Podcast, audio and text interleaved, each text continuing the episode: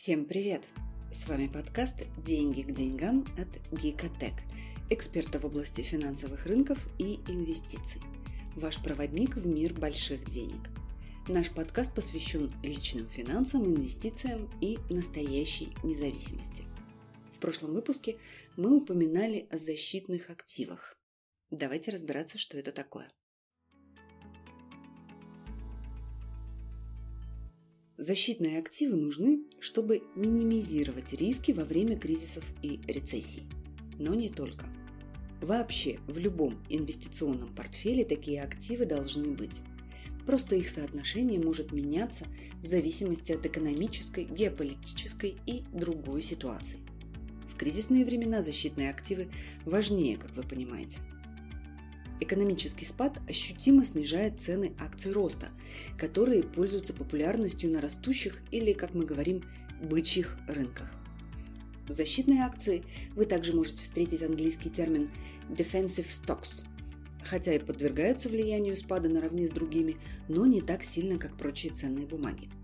Кроме того, обычно это те акции, которые обеспечивают постоянные дивиденды и стабильные доходы независимо от состояния фондового рынка в целом.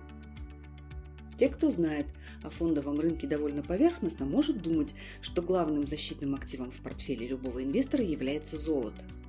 Оно действительно пока еще остается довольно стабильным инструментом, но защитные активы только золотом не исчерпываются. Почему они лучше переносят проблемы в экономике? Потому что это акции компаний, которые обычно предлагают товары или услуги, необходимые людям даже в кризисные времена. В период рецессий защитные акции показывают даже лучшие результаты, чем рынок в целом.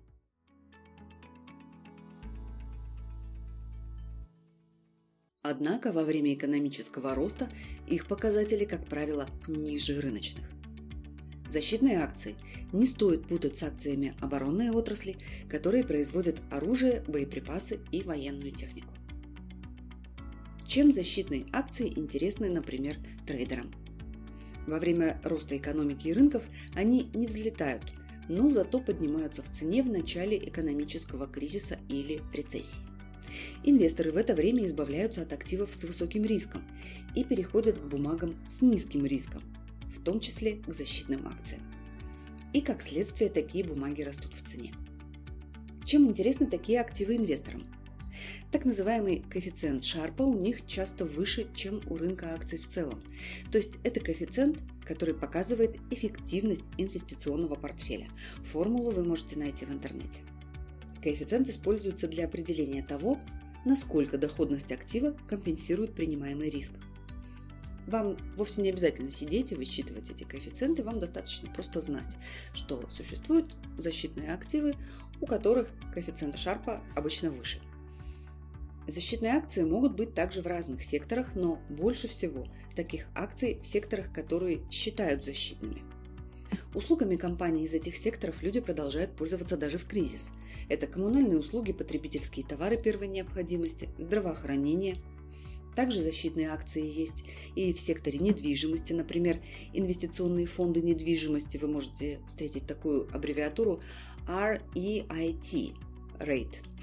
Или в телекоммуникациях поскольку людям нужно где-то жить, и они продолжают пользоваться услугами мобильной связи и интернетом. Существуют индексы, отслеживающие защитные акции, а также биржевые фонды ETF. Про них мы рассказывали в выпуске про самый ленивый способ инвестирования.